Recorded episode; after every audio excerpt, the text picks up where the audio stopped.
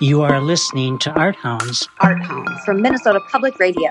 My name is Dr. Megan Arnie Johnston, and I live in Stillwater, Minnesota.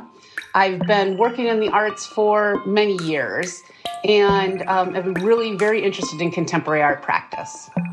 Well, I'm really pretty excited to talk about Anne Leibovitz's water stories in Winona. Well, you first walk into the museum, and she has worked on a number of scrolls that respond directly to the Winona area and the landscape. And then she has two other galleries that are really striking. The first one has a series of, I believe, six paintings, might be seven paintings.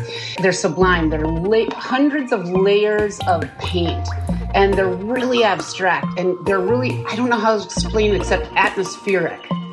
And then one of the most exciting parts is this huge installation, painted these beautiful blues and reds and greens and all these different abstract colors. And you're completely enveloped, and it kind of feels like you're underwater or in water.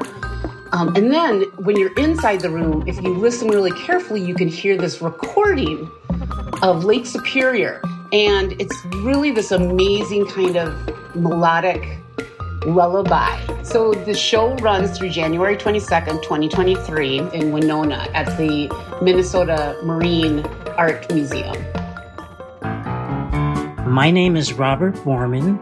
I'm an art enthusiast. I'm from Minneapolis. Uh, Church Basement Ladies Plowing Through is the ninth installation of this very popular show, Church Basement Ladies. It's an all new version, and even if you haven't seen it before, this show you'll love. It's hilarious, it's witty, it has a heart. It's just a great show. This performance is a musical comedy. It's set in a small rural Minnesota town where four ladies who've known each other for years basically work in the church basement to prepare for weddings and funerals. It's set in 1975, so they've aged the story from the 60s up to the mid 70s now. A lot of beautiful stories, all weaved throughout this, what I would call a very high comedy, slapstick kind of production.